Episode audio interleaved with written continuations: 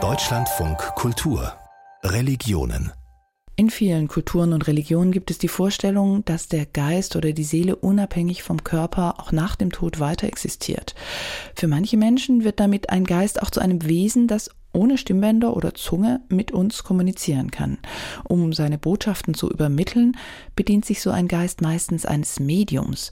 Das kann ein Mensch sein oder auch das Radio, dessen hundertsten Geburtstag wir vor wenigen Wochen gefeiert haben. Ralf Beiderkellen berichtet über 100 Jahre Versuche der radiogestützten Kommunikation mit Verstorbenen. Plötzlich und unerwartet singt eine schöne Frauenstimme. Sie singt aus Mystisches Du schließt mich aus. Diese Stimme unterbrach plötzlich die Stille des UKW-Bandes. Berichte von überirdischen Stimmen sowie dieser von der CD Okkulte Stimmen aus dem Jahr 2007 gibt es viele. Und wer diese Stimmen hört und weitergibt, wird üblicherweise als Medium bezeichnet. Dem britischen Standardwörterbuch Oxford English Dictionary zufolge ist dieses Wort seit 1851 im Gebrauch. Für eine Person, von der angenommen wird, dass sie zwischen Lebenden und Toten Kommunikation stiften kann. Das Wort Medium beispielsweise für eine Zeitung ist dagegen erst seit 1911 und als Massenmedium erst seit 1923 verbrieft. Die Geburt des Mediums Radio fiel in eine Zeit, in der der Spiritismus in Großbritannien einen erneuten Boom erlebte, nicht zuletzt durch die Schriften des Sherlock Holmes Erfinders Arthur Conan Doyle. Zum Wort Spiritismus sagt der Duden Glaube an Geister, Beschwörung von Geistern Verstorbener, beziehungsweise der Kontakt mit ihnen durch ein Medium. Es lag also nahe, statt eines menschlichen Mediums das neue Medium Radio als Kanal für Gespräche mit den Seelen Verstorbener zu benutzen. Als Aufnahmegeräte wie Tonbänder auch für den durchschnittlichen Konsumenten erschwinglich wurden, tauchten dann immer wieder angebliche Belege für diese Kommunikationsmöglichkeit auf.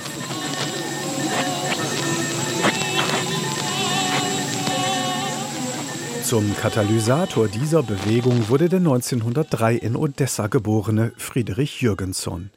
Der polyglotte Kunstmaler hatte im Auftrag des Vatikan archäologische Ausgrabungen in Rom dokumentiert.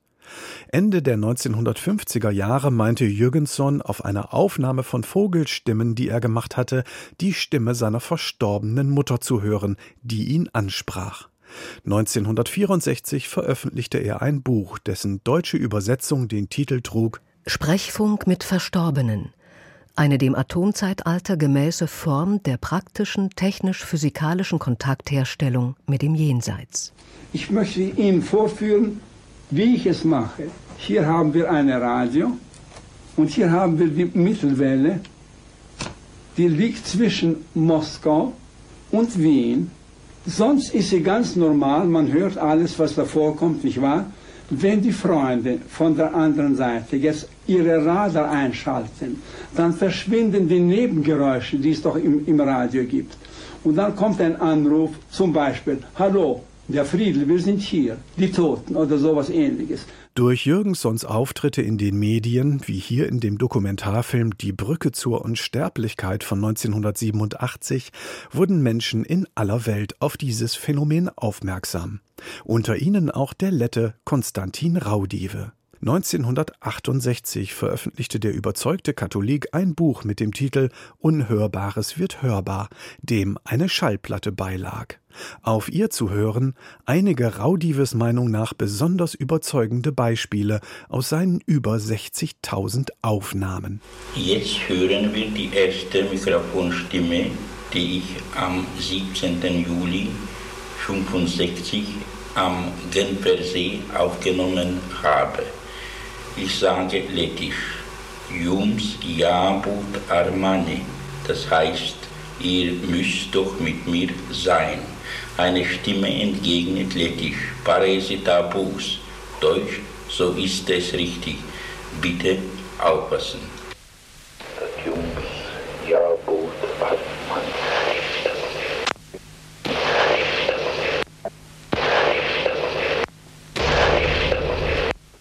Das mehrfache Abspielen sollte Zuhörenden die Gelegenheit geben, sich in die Ergebnisse einzuhören, wobei die Geister häufig innerhalb einer Aussage mehrfach die Sprache wechselten. Eine weitere Stimme. Dva mit Dva. Nichts. Es ist Russisch, Schwedisch und Deutsch und heißt zweimal zwei nichts. Bitte aufpassen.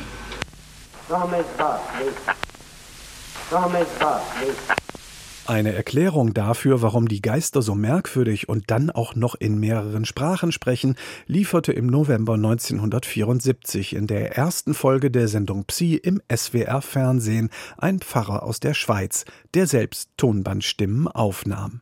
Und mir scheint, dass äh, vielleicht diese drei Eigenheiten, Versmaß, Umstrukturierung der Grammatik und Syntax und äh, sprachlich äh, gemischt aus mehreren Sprachen vielleicht gerade deswegen benutzt wird, um sich von diesen Möglichkeiten der Täuschung abzugrenzen. Raudive veröffentlichte weitere Bücher, zum Beispiel 1973 Überleben wir den Tod? Neue Experimente mit dem Stimmenphänomen. Und 1976 Der Fall Wellensittich. Untersuchungsbericht zur Frage der Medialität bei sprechenden Vögeln. In den 1970er Jahren differenzierte sich die Tonbandstimmenforschung, die man jetzt auch als EVP, Electronic Voice Phenomenon bezeichnete, weiter aus. Nun fragten Stimmenforscher zum Beispiel auch Mordopfer nach ihren Mördern.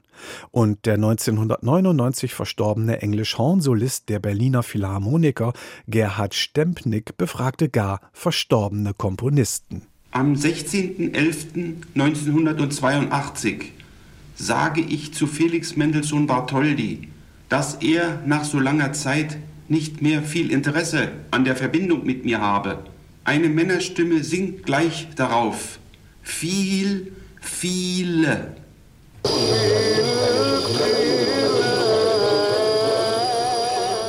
1985 wurde hierzulande der Verein für Transkommunikationsforschung e.V., kurz VTF, gegründet, der bis heute besteht. Sein langjähriger Vorsitzender, der Diplompsychologe Fidelio Köberle, schaffte es 1985 sogar zusammen mit dem österreichischen Tonbandstimmenforscher Hans Lutsch in die ZDF-Sendung Na sowas mit Thomas Gottschalk. Und wir gehen natürlich jetzt mal davon aus, äh, und ihr seht mir auch nicht so aus, als wärt ihr äh, jetzt zehn Jahre irgendwelchen Schwindeln gewesen, äh, denn letztendlich betreibt ihr das ja ganz ernst und ohne Blödsinn und es wäre nun Quatsch, sich so eine Mühe zu geben, bloß einen Aprilschatz damit zu machen. Ihr glaubt wirklich daran. Wir wissen es aufgrund der Aussagen, dass es sich hier um Verbindungen mit Verstorbenen handelt. Und das ist letztlich bis heute der Stand der Diskussion. Die einen erklären die Tonbandstimmen als Sinnestäuschungen, Einstreuungen von anderen Radiosendern oder halten sie schlicht für Fälschungen. Die andere Seite argumentiert, aber wie kann es dann sein, dass Verstorbene präzise auf unsere Fragen antworten? 1987, wenige Monate vor seinem Tod, sagte Friedrich Jürgenson einen Satz, der einen tiefgehenden, fast schon religiösen Wunsch nach dem Wahrheitsgehalt dieses Phänomens zum Ausdruck bringt. Diese neue Botschaft ist die befreiendste Botschaft, die es nur geben kann. Es gibt keinen Tod, das Leben geht weiter.